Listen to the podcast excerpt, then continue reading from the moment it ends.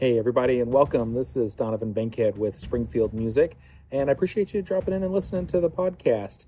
With the Mo Better Bands podcast, my intention is to talk with our fellow educators across the state and share some of their best tips, tricks, and best practices. Also, maybe even share some of the things that they're struggling with so that we can help each other out because we're all dealing with so many of the same issues and your and your programs and us as your school music dealer want to try to be a resource to help you solve some of these challenges and issues. So, uh, anyway, we always appreciate you listening. And if you have ideas or tips or would like to be featured on the podcast, reach out to me and let me know. Donovan at springfield music.com. All right, let's jump in. Well, today on the Will Better Bands podcast, we've got Matt McKeever. Matt is a musician, educator, and composer based in St. Louis. He graduated from Webster University in 2011 with a Bachelor of Instrumental Music Education degree and earned his Master of Music Ed degree in 2016 from the University of Missouri St. Louis. He's currently the band director at Fort Zumwalt South Middle School, where he teaches beginning band, concert band, and jazz band as well. And today, Matt, first of all, thank you and welcome to the Mo Better Bands podcast. But today we're talking about improvisation and jazz and specifically how to teach improvisation to beginners. And I think this would be a really fascinating topic. It's something that I see uh, through my own personal experience as a musician and uh, you know school musician uh, to watching directors run their jazz rehearsals. I see that some people have a really good handle on how to do this, and others are trying to still figure out the best way to do it. I still see people teaching the B flat blues scale for on day one, and then kids play that on everything, regardless of whether it's blues or in B flat. so, anyway, I'm really excited to, to, have this topic and conversation with you and to hear your thoughts on it. So, take it away. Beginning improv, tell me your approach and kind of how you, how you think about it. Yeah, well, thanks for having me. This is great. Um, I, I, look forward to, to sharing some things. Um, I think the first place to start is, is really to say that there's there's no one way to teach improv. I think there's um, there's many ways to do it. There's some things that have worked for me um, that I can talk about, but it's by no means the only way. I think the other really important thing to say, like right off the bat, is that students really need to know that improv isn't just like making things up. Um, there's kind of this, you know, this idea that proliferates that that jazz improv is you just kind of make it up off the top of your head. And while there are elements of spontaneity that go into it, you know, a solo should never be totally pre-planned. There are a lot of things that are informed decisions and informed choices that you're making when you improvise. So this idea that you're truly just making stuff up on the spot is, is kind of inaccurate. And we definitely don't want to give kids the idea it's just like just go for it, just play anything, because that's that's totally that's really far from from accurate. The way I think about improv, it makes the most sense to me is it's kind of like a combination of of what's happening in your brain and what's happening in your heart.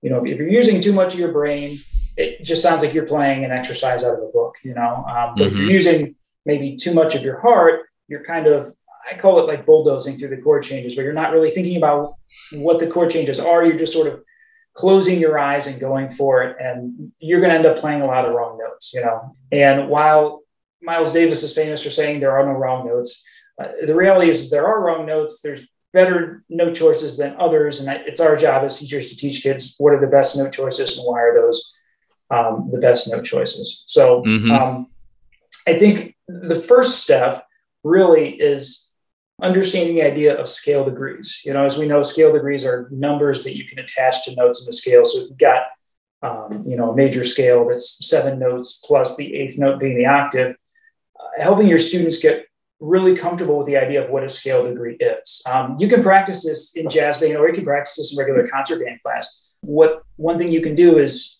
say you're playing in the key of concert B flat, you can give your students a pattern, but just give it a numbers. You can go like three, five, one, and then have the kids play it back. And then you can do that in different keys, give them all sorts of different patterns two, five, three, one, you know, kind of almost make a game out of it. Like they have to sort of uh, decode these numbers and turn them into notes and then try that in a different key. You know, you can even quiz kids and say, hey, can you play three in the key of B flat for me? Can you play six in the key of F? Can you play four in the key of E flat? You know, just really getting comfortable with the idea that connecting numbers to uh, the different notes in a scale. That's really the key behind understanding improv. So scale degrees are everything. And there's a lot of exercises online you can use to do this. Um, there's an exercise online, and I, I, apologize for not remembering who wrote it, but there's a couple PDFs online called, uh, let's see, Keys to Degrees, I think, or uh, I think that's right, Keys to Degrees. It's a, it's a little uh, PDF worksheet that helps kids understand how to do scale degrees and stuff. Also, you can do things with like telling students, play Mary Had Little Lamb play it in B flat, but then also try to play it in the key of E flat or play it in the key of F, transposing melodies in different keys. And that's going to help them wrap their mind around the idea that, you know, we don't just play in the key of B flat. Obviously, in jazz, we're changing keys and changing like tonal centers almost every measure mm-hmm. a lot of times. So getting the idea of being comfortable transposing different ideas into different keys. Even I mean, maybe even for middle schoolers, you're just thinking like B flat, E flat, and F. You know, if you're playing a B flat blues, those are really the only chords you need. So starting there and just having kids transpose things in those three keys um, is a really good way to sort of set them up for this idea of improv, getting comfortable playing in different keys and transposing things and understanding scale degrees. Yeah, um, I love this. Mm-hmm. I love the idea of of having them convert from thinking of note names to scale degrees, and then totally. you know, in the pop music world we deal that a lot with like the Nashville number system, where we replace uh, replace chord names with just their uh, number system to represent uh-huh. their position in the key. And and it, what it allows you to do is easily change keys, and also actually easily remember chord formations because instead of trying to remember well it's A minor to C major, blah blah blah blah blah, you're just thinking you know the number you know, which makes it a lot simpler to kind of know what that progression is. And same thing yeah. with a beginning uh, musician, uh, beginning jazz musician, to start thinking about those scale degrees by number. Then, when you start trying to tell them what makes up a chord, uh-huh. major chord, major seven chord being one three five seven, or if you're going to add the nine, one three five seven nine, uh, then they know immediately they can put that. Oh, okay, yeah, I can figure that out, and then they can not only figure out what an F major seven chord is, but they can also figure out what a B flat major seven chord is. Uh, that's really really fascinating. That's, yeah, yeah, and it's awesome. And it's and it has so many applications beyond jazz too. Obviously, if you're talking to your students about you know, trying to tune a chord, you talk about how the third needs to be a little bit flatter, stuff like that. If a kid doesn't understand what the third is, then you're in trouble. So I, I don't see any problem with even talking to beginners about scale degrees and just putting like planting that seed. So by the time they're in seventh, eighth grade and they're joining jazz band, they have a really strong understanding of scale degrees. So that's really the place to start. Yeah, because because even kids in beginning band can count to thirteen. Yeah, you know, and that's all. That's all the scale degrees really we're going to see. That's all that as high as we ever have to count. uh-huh. Yeah, absolutely. Yeah, and then you know, if you're talking about an arpeggio, if you're talking to your beginners about arpeggios, you know, having them understand that it's one, three, five, uh, and even connecting that with the idea of like these are what we call chord tones. The other mm-hmm. notes would be non-chord tones. Now I'll get into that a little bit later, but um, you know, having them understand that one, three, five, and even seven have a bit more importance than two, four, and six, and, and what that means, and that you know, just sort of planting that seed and getting that idea in their head that there's something special about one, three, five, and seven is really important for later on when you start digging into some deeper stuff. So, as far as like what an improv lesson should look like, these are just my suggestions, and this is again not anything that is is set in stone. But I would suggest trying to find a time that's not a full band rehearsal to talk about improv. It's hard because there are inevitably going to be some kids that may not be totally interested in the idea of improvising, and that's okay. It's not necessarily something that everybody should have to do. So if they're not interested, it's not worth pushing it. So I would say maybe try to host if you're able. I know this isn't the case for everybody, especially this year. Uh, try to host like an after school workshop, maybe like once a week for all interested students. Say, hey, if you're interested in, in learning about improv or soloing on some of these tunes, uh, come in after school. That's what I used to do uh, with my high school band. As I'd say, if you want to solo on any tunes, you got to come to a workshop, and we're going to work through these tunes a little bit. And we'd all do it together. And then if you're going to work on improv, make sure you choose the right tunes to improvise over. Sometimes I see, especially at the high school level, uh, band directors will choose you know really good charts to play with their bands, but the chord changes are really challenging. And then they just sort of give it to a student and say, all right, I want you to solo over this. And it's it's a really hard tune to solo over, especially if it's like maybe like a, a rhythm changes that goes really fast. Stuff like that is hard. So if you're going to figure if you want to start talking about improv, pick a tune that makes sense. Maybe pick a tune that only uses like the major seventh, the minor seventh, and dominant seventh, you know, or maybe even the half diminished seven, But like try to focus on just a couple of chord types. You know, if we're talking like if there's stuff like augmented or fully diminished and stuff like that, like you might that's not a good place to start. Maybe just start with major, minor, dominant. You know. Yeah.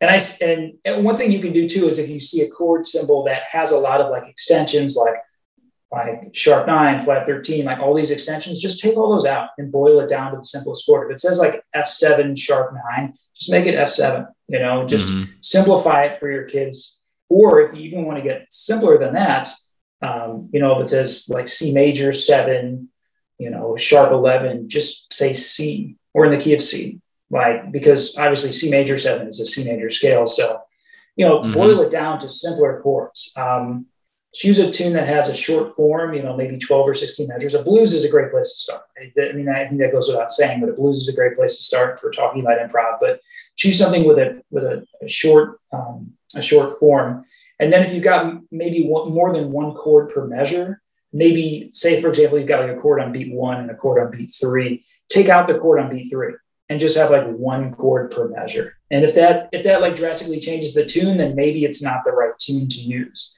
Um, some tunes that I use, I just listed a couple of tunes here that I think are good for like a jumping off point for improv.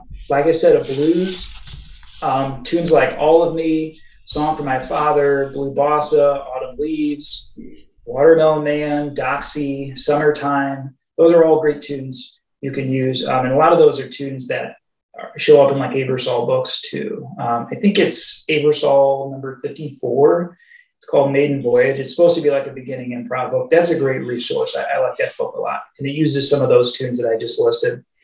So pick a good tune to improvise over. You know, be smart about what you want to what you want to work on. And like I said, a blues is a great place to start. A blues in B flat would be great. So what what an improv lesson kind of looks like for me uh, is we'll all play together. We'll all maybe play some patterns and stuff, which I'll do here in a second. But We'll play some patterns as a full group going through the whole form of the tune.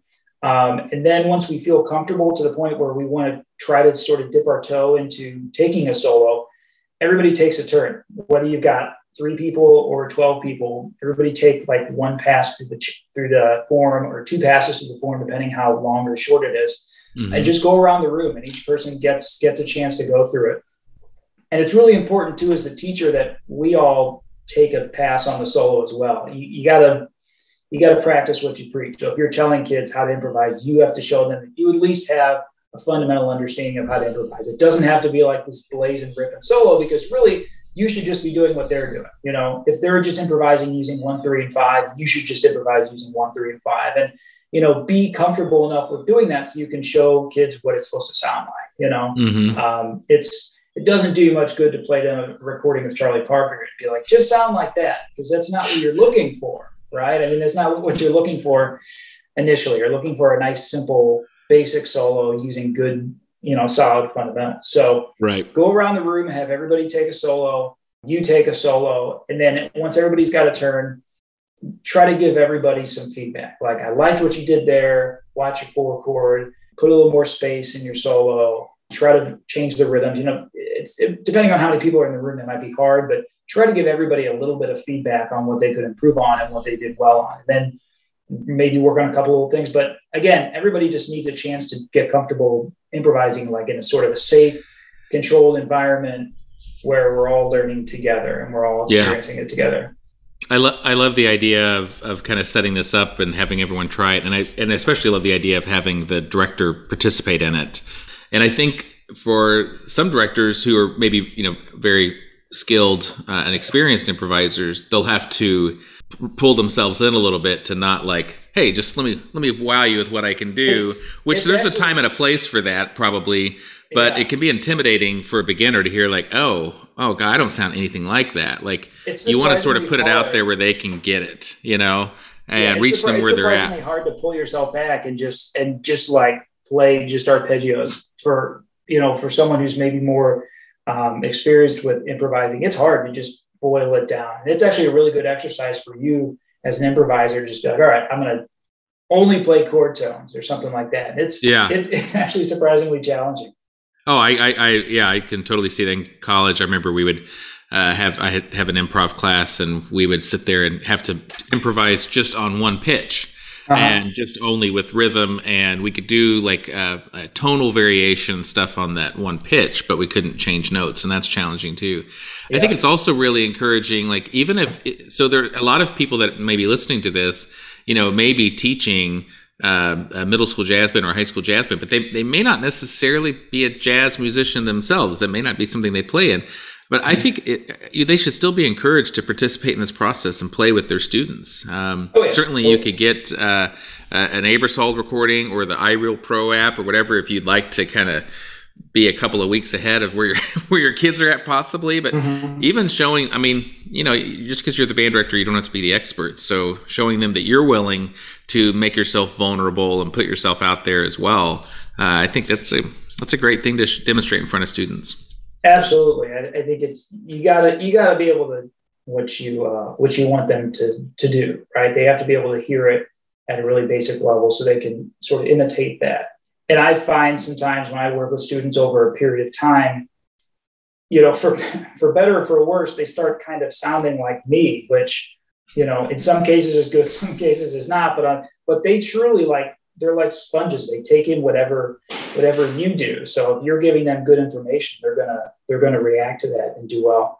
And you brought up another good point that I, I, for, I forgot to mention was you really should have some sort of a play along track um, to, to play along with, whether it's iRealB or an Aebersold or now even on YouTube, a lot of a lot of sites are um, are sharing play along tracks. Uh, there's a there's a site called Shed the Music. I think it's like shedthemusic.com that has great resources for play along tracks, and um, they have what do they what do they call those? They they have like transcriptions, but they're guided transcriptions where you can transcribe, uh, you know, like a Miles Davis solo, but they give you a couple notes every once in a while to help you sort of guide you along. So shedthemusic.com has some really really great resources um, and play along tracks and stuff like that. So you should definitely when you're going through this stuff have a play along track going. You know, try to get one that does like 12 choruses in a row so you don't have to stop between each solos and restart the track. Just or, or turn iRealB on and just set it for like, you know, not to ever stop and just have kids go one after the other and take those choruses.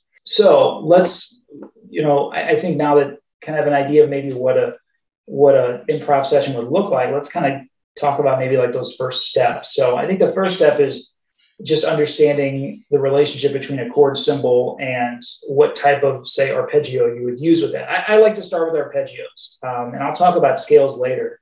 You know, I think you could just start with, if you really start it, you want to start from square one, start with the root and the third. Um, obviously, the root's easy to find out because that's whatever symbol it is. You know, if it says C7, the root is always going to be whatever that letter is. But then when you're talking the third, you can just talk if it says if it's a dominant seven or a major seven chord, um, it's going to be the major third. And if it's a mm-hmm. minor chord with a little dash with a small m, it's going to be the flat third. You can just start with the root and the third, and that's I think any student could figure that out. Um, so if you're in the key of concert B flat, it's B flat and D. If it's a minor chord, it's B flat and D flat, um, and start there. And then what you can do is you can take a set of chord changes, in this case, maybe like a, a B flat blues, and just play the root and the third. Um, you can come up with patterns, have students create patterns that use just the root and the third and cycle through that whole thing. So I can actually give you um, an example of that. Yeah. So if you're if you're just playing the root and the third over over a B flat scale, the root and the third, you could just go like.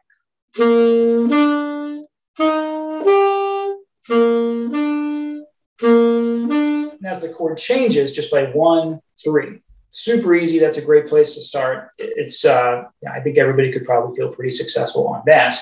But then come up with some other patterns. And I actually, I made a sheet. I just call patterns for improv. Anybody can do this. It doesn't, it doesn't really take any skill to do, but just come up with various patterns, different rhythms and different note combinations, uh, different patterns you can play through. So like maybe you do something like I'm just going one, three, one. Or another really important thing to do is to make sure that you're having them practice patterns that don't always start on the root, because that's a that's a big thing about middle school improvisation and high school for that matter. Early improvisers, they always want to start their ideas on the root because it's right there in front of you. When you see the chord yes. symbol, you always know you can start on that note. But that's not that's not the ultimate goal. The ultimate goal is to get comfortable starting on any note um, within the arpeggio or you know non-arpeggio notes. So you can do patterns that start. In this case, if you're just on one and three, start a pattern on three and go like three. You can do something like three, three, one.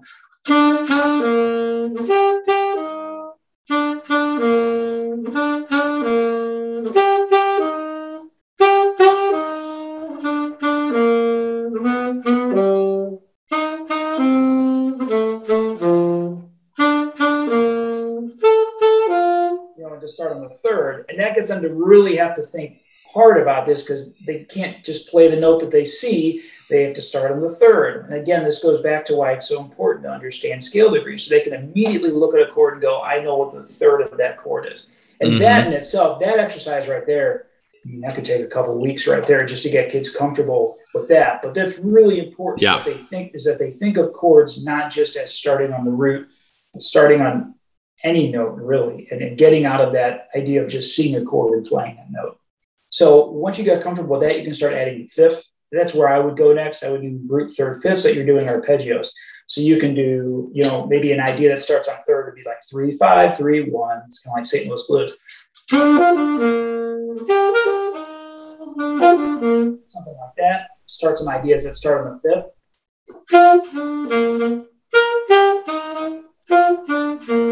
five, three, one, something like that. And just come right. up with, you know, have kids come up with their own ideas. They'll come up with some really interesting stuff. And what you're doing is not only teaching scale degrees, you're also teaching some nice jazz rhythms and jazz articulation as well. And you know, have, play it the way that you want them to play it with the correct articulation and style and whatnot. So, you know, stuff like that. Just working on one, three, and five. Like I said, that could be a couple weeks at least if not a couple months of just really getting everybody getting really comfortable with moving around one, three, and five. And if you can do that, you're in good shape. That's like a really good first step towards moving to some other things. Mm-hmm. The next big thing that I would go to after that, um, and I, I honestly can't remember who told me about this. It was somebody in college, another educator, and I can't remember who it was, but they talked about the idea of linear voice leading, this idea of going up and down. Now that you know the arpeggios, going up an arpeggio, say if I was starting on the first chord of a B flat um, blues, which would be the B flat seven, going up one, three, five, eight, right at the arpeggio. And then the next chord, if it was the four chord, which would be E flat seven, um, trying to find the next closest note in the key of E flat seven and moving down, up or down the arpeggio there. So what you're essentially doing is you're creating this this line of notes. There's not any big leaps. You're kind of trying to navigate smoothly from one chord to the next chord um, without always jumping back down to one. You know, so you're kind right. of rather than getting this shape where you're going up and then back down and up and then back down, you're kind of creating more of a line. So if you were to do that over a B flat blues and do it, say, just all in quarter notes, um, it would sound something like this.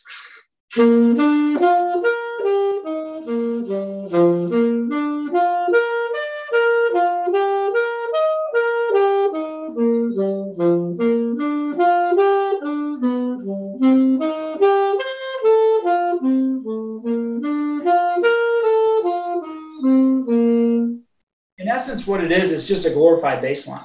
I mean, you're, right. kind of, you're, you're, kind of creating bass lines and you're just playing in quarter notes. If quarter notes is too hard, you can do half notes and just do two notes per measure. You can even do whole notes, you know, and just play one note per chord, but try to find that where the next closest chord tone is to exactly that's that's genius man because you're right that's such a once you, once someone understands the, what the degrees of the scale are, then they can understand then what the chord tones mean and, and what notes are in the chord. Mm-hmm. It's just so difficult to not immediately like start on the roots of a chord mm-hmm. or to follow that pattern, but to start thinking more linearly, where you're thinking about how those things are connecting, starts to make yep. music, and you'll still have some arpeggiation, which is like you know a really important part of making mm-hmm. hip imp- improv lines and stuff like that. But connecting with the fluidity of, of that those linear progressions, uh, really smart. And that's definitely like I'm sitting here thinking through that in my head as you're uh, sounding them off, and I'm like, okay, like uh, yeah, that, that's a. I mean, I've been playing a long time, but like this is hurting my brain on a Saturday morning with half a cup of coffee, and like trying to think of what those connecting tones are. But that's what makes it fun. It's like a puzzle. You know, it's it a puzzle. Exactly. That's exact, and that's how I see it. I see it, and and these are your kids who who like solving a puzzle and like figuring stuff out that are going to be your best improvisers because creating a good solo is kind of like solving a puzzle. It really is. How am I going to navigate through these chord changes and make this sound melodic and good and you know creative and linear and something that people are are going to remember. So it is like solving a puzzle. I'm glad you said that. That's that's really how it goes through my brain as well how can I take these chord changes and navigate through them, um, you know, fluidly and make it sound good? So if you've got that figured out, again, that in itself could take a long time to get down. But if you yeah, we're slow, we're probably a semester in at this point. You know? Totally, absolutely, absolutely. Yeah, really. There's no there's no shortage of stuff to work on. I mean, it's yeah. Kind of I kind of am flying through this, but it's really pretty basic concepts that you just need to get really good at. It's not it's not rocket science. You just have to get good at really basic stuff. And, and going through those chords and, and navigating through those linearly is, is a great place to be.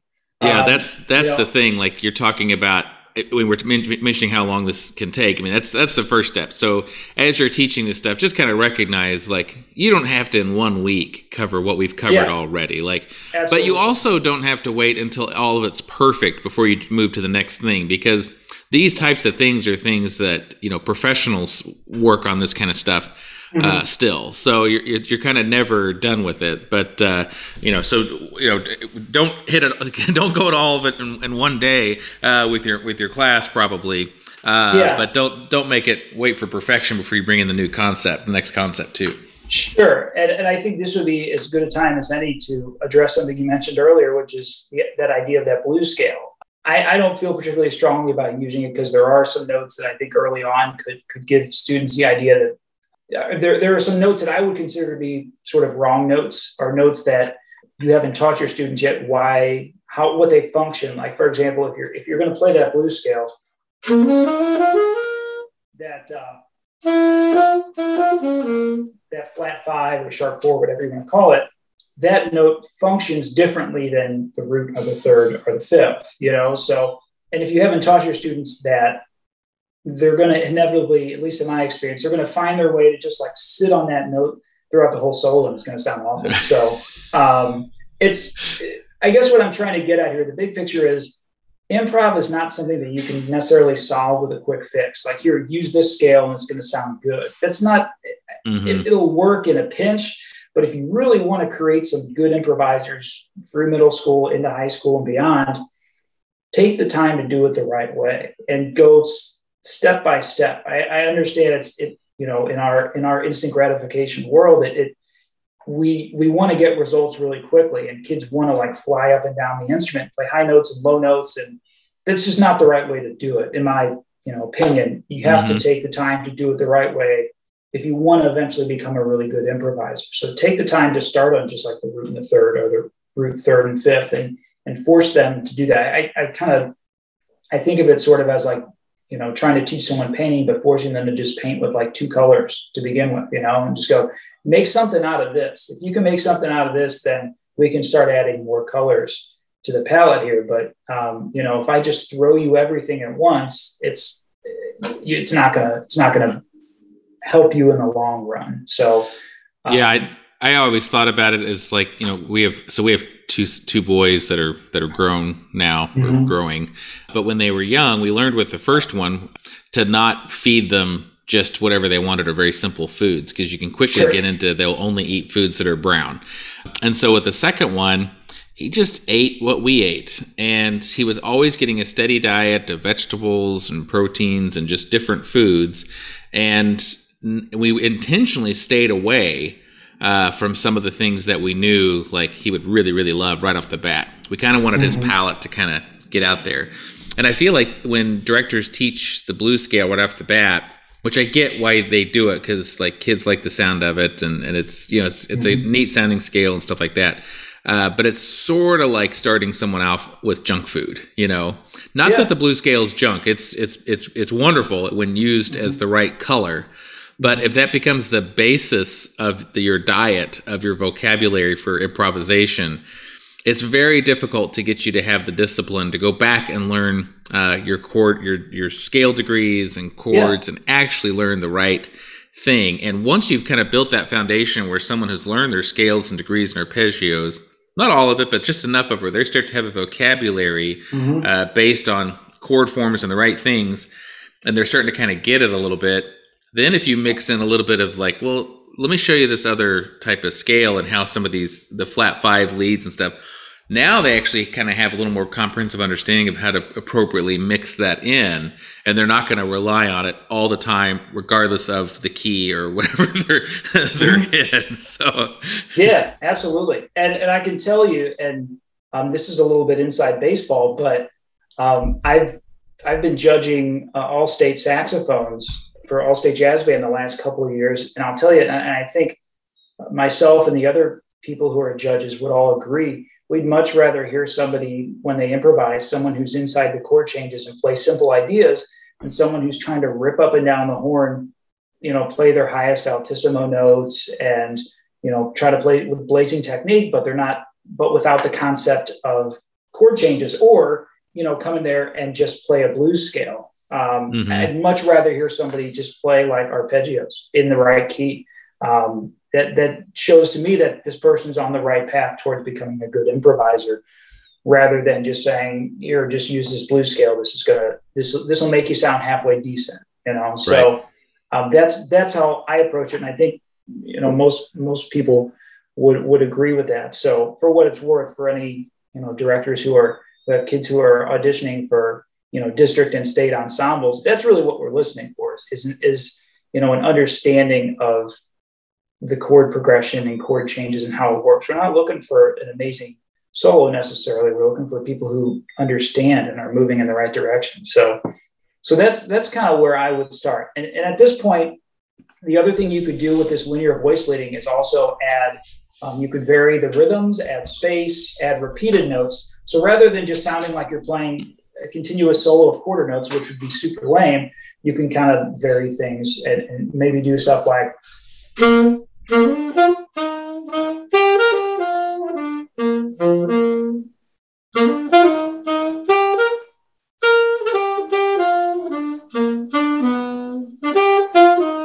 stuff like that. I added a passing tone. I cheated there. Um, it's hard not to. Uh, but, you know, adding space and varying the rhythms makes it sound a little bit more like a jazz solo. And that's where stuff like listening, um, listening to other jazz musicians will give you an idea on how to play some interesting rhythms. Um, and that's a whole nother element that I don't even think we have time to get into today, but just the idea of like listening. You should be listening to jazz. My, my former colleague at South Middle School, he used to say, if you you know if you've never seen an elephant and someone told you to draw an elephant how would you know what to draw you know? And that's kind of how i feel about jazz. If you've never listened to jazz but you want to play a jazz solo you have no foundation of what sort of an archetypal solo should sound like. So you know i'm not saying kids have to go home and like like memorize all of a love supreme or anything like that but they should at least like casually put some jazz on and listen and, and give kids suggestions of people to listen to. Obviously, Miles is a good one for saxophone. Paul Desmond is great.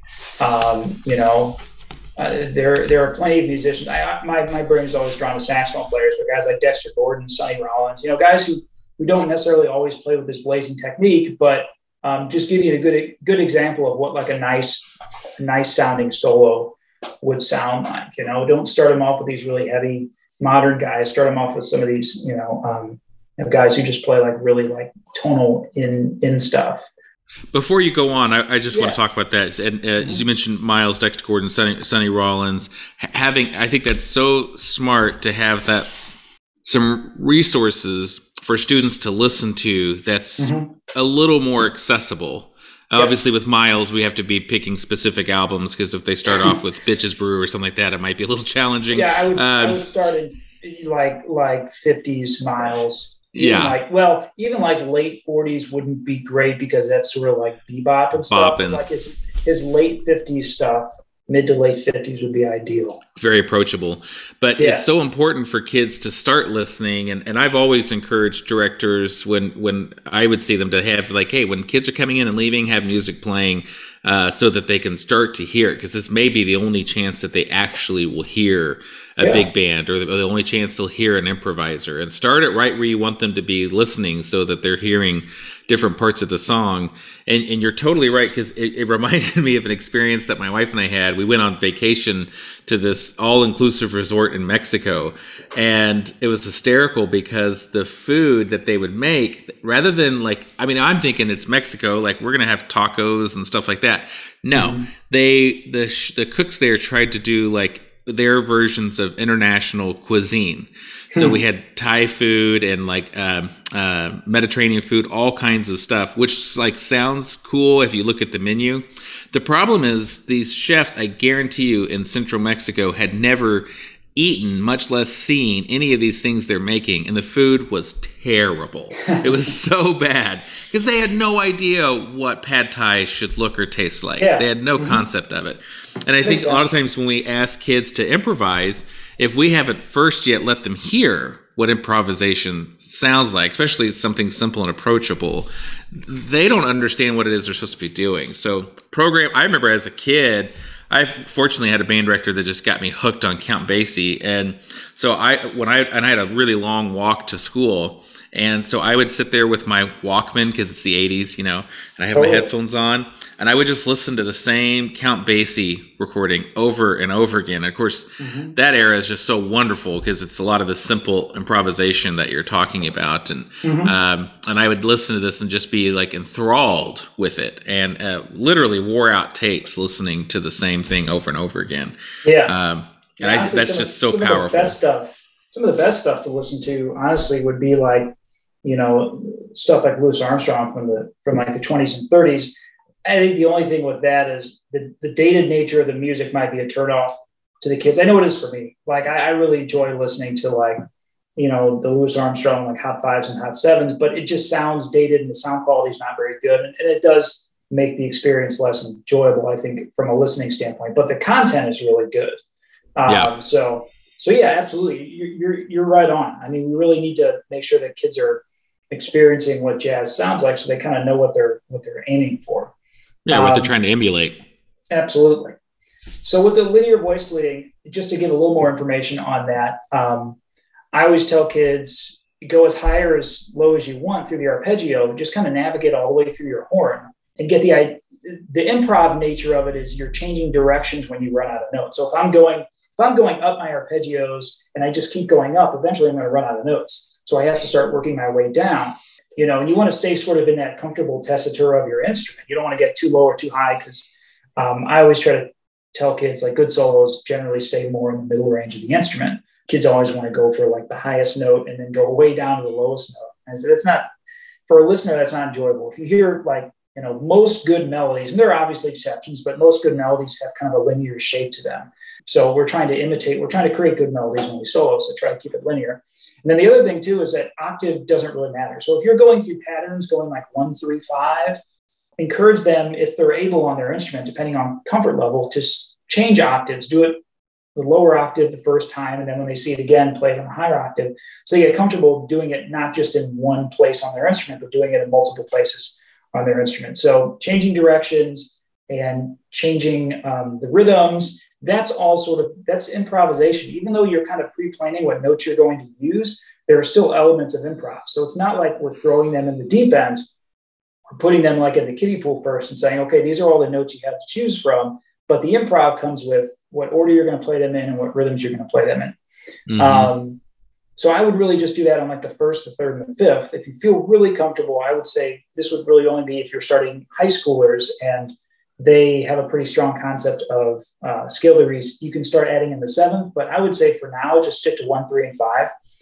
And then from there, the next step would be once you get a really strong grasp on arpeggiating and doing that linear voice leading through arpeggios, is start sort of fitting in some of those non-chord tones. So obviously, non-chord tones are the notes we don't use in, in an arpeggio. So it'd be like two, four, and six by adding those type of things to your solos, you're adding a complexity and a substance to your solos that sort of fills out solos. Like I, I remember when I was younger, I would hear, you know, soloists that would play these like really fast, like 16 note lines and stuff. And I'm thinking to myself, like, what are they filling all that in with? Like, what are they mm-hmm. using? Like, they're obviously not just using like a major scale. There's a lot more going on there.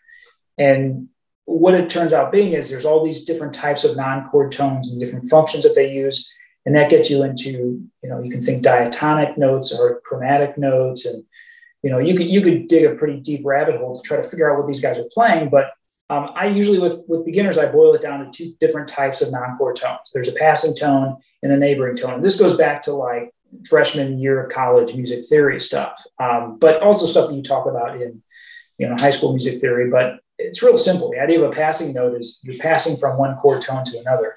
So if you're starting on the first, if you're starting on the root of B flat and you want to get up to the third on D, C is your passing note. It's like your bridge to get there, right? So mm-hmm. starting to introduce this idea of like, we're not just going to play arpeggios, we're going to add the notes in between and using those notes as passing notes. And it's really important that we stress to our students the importance that these notes are not as important as the chord tones. Chord tones are different from non-chord tones. They serve different functions. You should be playing way more chord tones than you are non-chord tones. And you shouldn't be playing your non-chord tones on a majority of strong beats. They should be on weak beats as you're moving from strong beat to strong beat. Now, as you become a better improviser, you can start breaking those rules more. But I think early on, it's important to sort of establish the rules that chord tones are king, non chord tones are used as a way to move from one chord tone to another. So that's the first one, a passing tone. So if I'm going, you know, I'm trying to get from one to three using that passing tone is, is a note you can add, just one little simple note you can add to create a little bit more substance to what you're playing. Mm-hmm. The other type of non-chord tone would be a neighboring tone.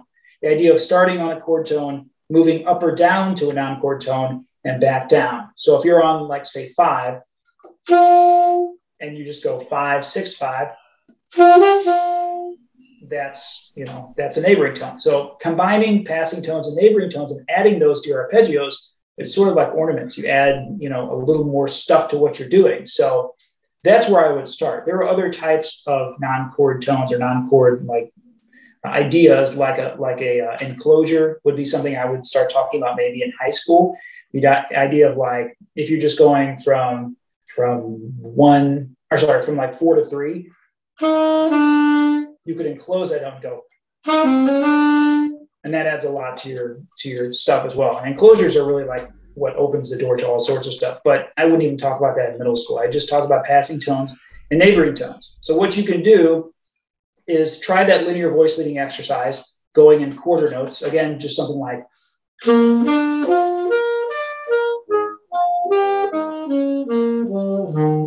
Just doing quarter notes on chord tones, but start adding some non-chord tones, passing tones, neighboring tones, and it would sound maybe something like this.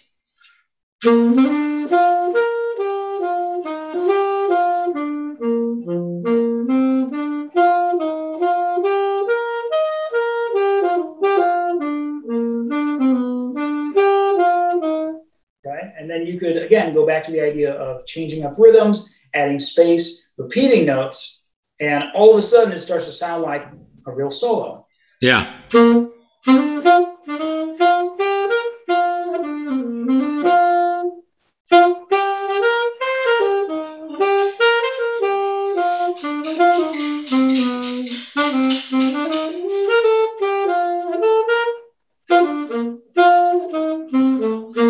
know, that in itself starts to really sound like, okay, now you're creating a melody because you're using all sorts of chord tones, non-chord tones. You're changing up your rhythms. You're, but you're keeping that linear shape, and that yeah. I think, if you could do that by the time you're, you know, I mean, by the end of middle school would be amazing. I mean, for a kid to play something with that concept would be outstanding. But I would say even like by the middle of high school, um, if kids could create solos that that sound something like that, that's a really good place to be. I mean, I yeah. know for me, if I heard a kid play that at a district or state, you know, audition, I'd go, cool, nice. This kid clearly has an idea of of chord changes and concepts. And again, it's not rocket science. I mean, it's something that we've been able to explain here in about 30 minutes. So, um, but it takes a long time to master that. Um, yeah.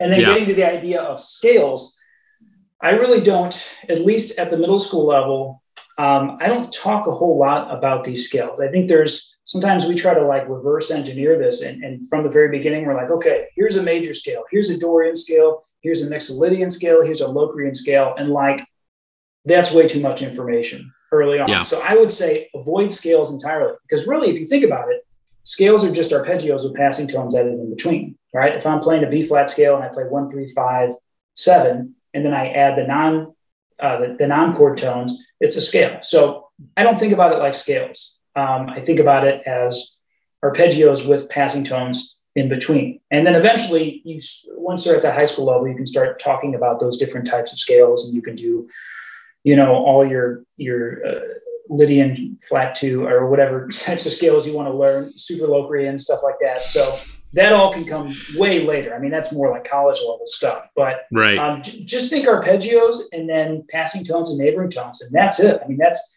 that's going to get you where you want to be. Um, it's it takes a long time to get down, but the concepts of it are really quite simple. Well, and that's such a great thing that I mean those are that's such a staple diet that directors can use mm-hmm. teaching improvisation for their for their students and it's things that they can even work on with themselves and continue mm-hmm. to improve on and get better and it's very approachable the way you've broken it down i think makes mm-hmm. it uh, very approachable for directors to figure out how they would teach and also for students to to learn as well which is fascinating yeah. really really fascinating and i think beyond that beyond that is when it starts sort of splintering off into different if, if you've got a kid that can do this really well you know play through a solo play through a set of chord changes and and do all this voice leading with all these different types of passing notes and neighboring notes. Like I said, the next thing would maybe be enclosures using like chromatic passing notes, chromatic neighboring notes, and stuff like that. But at, at that point, it kind of it's hard to really say like here's the next direction to go. I mean, I've had a number of different teachers in my life at the high school and college level, and even after that, and not, none of them would, if we got to that point, would go in the same direction. You know, some right. would maybe um, you know, do talk scales, some would maybe talk um, like digital cells and, and, these different other things. So I think that I only honestly feel comfortable sort of sort of recommending a curriculum up to that point. Beyond that, it's whatever direction the individual student seems like they're they're going or whatever the individual teacher feels like is the best thing for the student. But in my experience, going up to that point, teaching that way helps students get to that point, which is a pretty good place to be by the time you're you're in high school. Sure. Well, they also expand their minds and have such a much stronger understanding of music and musicality plus their instrument. Like, you know, I think about as a as a brass player, mm-hmm. focusing more on arpeggios it improves our flexibility uh, mm-hmm. and coordination with embouchure and air and so they're getting to work on a lot of these other elements as well and I know for myself, playing jazz and, and learning chords and stuff in high school, when I got to college, man, like theory and ear training was so much easier for me than it was for many of my fellow students that maybe didn't have that improvisation background. And, you know, I, I remember sitting in the music lab and like going around and doing other people's ear training for them because they couldn't figure it out. And this is like the 90s. So we had like this four bit music processing, which is really hard to hear anyway. Since you put the headphones on here, like that's major, that's minor, like, uh-huh. and, but that's because these are all chord sounds that you're familiar with from playing jazz. So yeah, uh, it's totally. just super helpful. This yeah. was really fantastic. I mean, I think you created something that has a lot of mystery uh, and a lot of confusion for people, and gave them a really simple roadmap on how to begin. And so, you know, beginning with with with thinking about degrees and start to change, translate things from the note names into degrees of the scale and talking about that just such a smart way and then and also getting people to listen to some simple things simple uh, simpler uh, improvisation so that they're kind of programming their mind and mm-hmm. thinking about arpeggiation and passing tones instead of scales is a much more hip way to imp- improvise and i think a lot of times when we focus on just scales you know, we hear those students that they just are sitting there playing a scale. That's a, scale's yeah. not music, you know, it's a yeah. scale. and that's and, and, the bottom line is in, in, a scale, especially with improv, all how do I say this correctly? Not all notes are created equally. They all have a different function. And this and this goes back to sort of the conundrum of the of the blues scale. Every note in the blues scale has a different function. And when we when we hand a student a scale too early, they assume that every note is created equally, and I can use each note in the same way, in the same amount. And if you really want to create something that's that's melodic and pleasing to a listener, you have to understand the function of the notes. So yeah, I, and, I, and I don't want to mis sort of misrepresent scales and say scales are important. They're incredibly important, and you absolutely should be practicing them all the time. But in, in the context of early, very early improvisation, don't start by giving them that many choices. You know, start by giving them less choices and start with the most important notes. Obviously, the root is the most important. It establishes what key you're in. The third is the next most important because it establishes harmony, establishes tonality, you know, major, minor. Um, you know, so start with the most important stuff and get that in their brains first. And then as you go on, add the less essential notes. Um, but by giving them a scale, you're, you're basically saying all these notes are equally important. And that's just not the case with early improv. Yeah. Well, and, and the point too of, of trying to emphasize those other chord tones other than the root, recognizing the challenge of the, you know, students always want to start on the root because that's the mm-hmm. that's what's printed on the on, on yeah. the chord name above the above the staff there.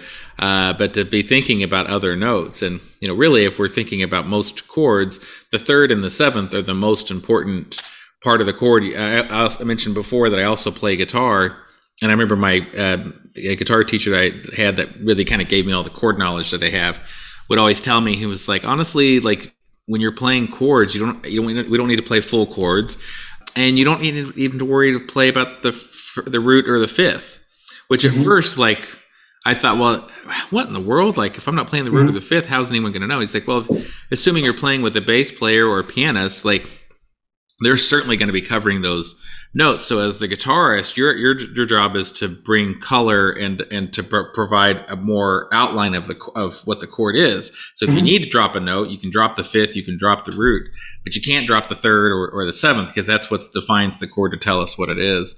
And that always kind of stuck with me and would inform my improvisation and stuff like that. Of like, man, the third and seventh, as you start really kind of getting advanced, become mm-hmm. the real key important notes. Same thing with any of the alterations, but that's probably like senior mm-hmm. year and then college and beyond yeah.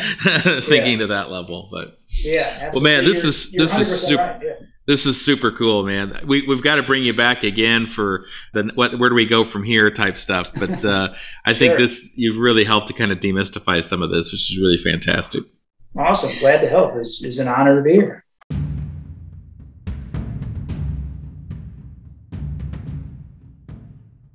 Thanks for listening to the Mo Better Bands podcast. If you have something to share, click the links in the show notes of your podcast app and leave us a message. Or email me directly at donovan at springfieldmusic.com. That's D O N O V A N at springfieldmusic.com. If you'd like to be a guest, would like to recommend a guest or a topic, shoot me a line. Thanks again for listening.